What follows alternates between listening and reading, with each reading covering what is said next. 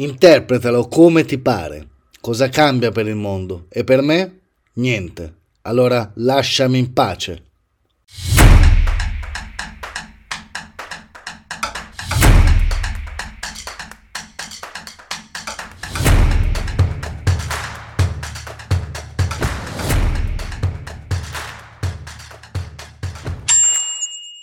Allora, dillo. Con le parole di Atik Haimi. Una mano lo scuote. Rassul, Rassul!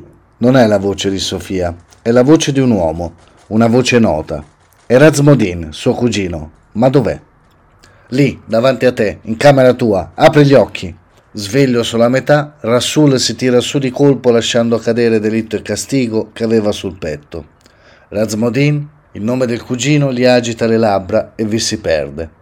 Tossicchia e finge di dire salam. Razmodin, inginocchiato accanto a lui, lo guarda preoccupato. Tutto bene, cugino? Rasul sparanca gli occhi, poi li richiude subito, pensoso. Che succede? Stai bene? insiste Razmodin. Rasul annuisce e si siede sul materasso, lo sguardo che corre alla finestra rotta nella stanza. È già giorno, ma il sole è ancora nero, nero dietro il fumo. Vuoi che ti porti da un medico? No, va tutto bene, fa lui. Sì, si vede. Dimmi che cosa succede. Lo sguardo di Razmodin, preoccupato, indugia sulla camicia di Rassul.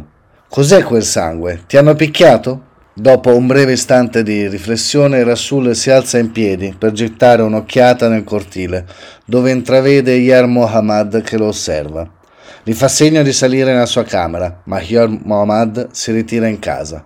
Lascialo, è venuto nel mio ufficio, all'alba, per raccontarmi tutto. Era pallido e mi ha detto che non è stato lui. Ed è vero. In questi giorni ci sono pattuglie ovunque, specie in questo quartiere. Tu non sai cosa sta succedendo nel nostro paese. Sepolto in chissà quale mondo, non ti interessi. Basta, Razmodin, per favore, guarda cosa gli hanno fatto. Razmodin si ferma, non per guardare in che stato era Sul, ma per sentire le sue spiegazioni. Aspetta, non una parola. È stupito. Rasul si tira sulle maniche per mostrargli numerosi lividi. Che figli di puttana! Anche tu sei fuori di testa. Perché ti tieni tutti questi libri russi con l'aria che tira? Rasul è di nuovo in preda al dolore alla caviglia. Ha il viso stravolto e se ne torna a letto per massaggiarsi. Il cugino lo fissa. Dostoevsky, Dostoevsky, finisci sempre nella merda con il tuo Dostoevsky. Figurati se quelli lo conoscono, Dostoevsky. Non tutti sono ignoranti come te, Razmodin. Il comandante Parawaiz, per esempio, che sicuramente avrai sentito nominare, lo conosce. Le sue truppe sono qui, di fronte al tuo albergo, al Ministero delle Informazioni e della Cultura. Ma nelle mie attuali condizioni non posso parlartene. Scriviglielo. Perché mai? Sono più tranquillo così, senza parole, senza conversazioni interminabili. Lo lascio con tutta la sua perplessità di fronte al mio mutismo. Yar Mohammad mi ha detto che ti avevano portato dal comandante Parwaiz. Lo conosco. Ecco, hai ragione. Durante le manifestazioni del 1979 siamo stati in prigione insieme. Ti è andata bene di essere capitato con lui. Gli hai parlato di me? Rasul fa no con la testa, poi si alza per mettersi di nuovo davanti alla finestra. Yar Mohammad è tornato nel cortile. Rasul gli fa di nuovo cenno di salire. Dimenticalo, la faccenda è chiusa. Gli ho dato i due mesi di affitto arretrati. Ti lascerà in pace. Imbarazzato dalla generosità del cugino, Rasul se ne torna a piccoli passi verso il letto e tenta di dirgli a gesti che non avrebbe dovuto, che avrebbe pagato lui. Le stesse parole che aveva tirato fuori la volta precedente, quando Razmodin aveva pagato per lui altri tre mesi di affitto. Con che cosa avresti pagato? Hai mollato tutto. Guarda in che stato sei. Sembri un mendicante, un pazzo scappato dal manicomio, avrebbe ripetuto Razmodin. Quindi non è il caso che faccia tanti sforzi per farsi capire, ma Razodin spera comunque di sentire Rassul. Non capisce perché eviti di parlargli. Lo guarda incuriosito rovistare in un mucchio di vestiti per scovare una camicia pulita, ma sono tutte sporche e stropicciate. Rasul lo sa e fa finta, non che non ci tenga a rispondere a Razmodin, ma non vuole fargli sapere che ha perso la voce. Sono cugini e si conoscono bene, si sentono dirsi delle cose. anche in silenzio. Tuttavia Rasmodin insiste, come sempre. Rasul, devi fare qualcosa. Per quanto tempo vuoi andare avanti così? Se io sapessi parlare molte lingue come te, avrei fatto soldi a palate. Tutti questi giornalisti stranieri, queste organizzazioni umanitarie hanno bisogno di traduttori. Cento volte al giorno mi sento chiedere se conosco qualcuno che parla l'inglese, anche elementare. Ma con che coraggio posso dare il tuo nome? Mi hai già messo nei casini. Mi sono mangiato le mani più di dieci volte. E, come sempre, lo perdonerà. Se vuoi, posso dimenticare il passato e presentarti di nuovo, ma, cugino, ti supplico, non prendertela con i giornalisti.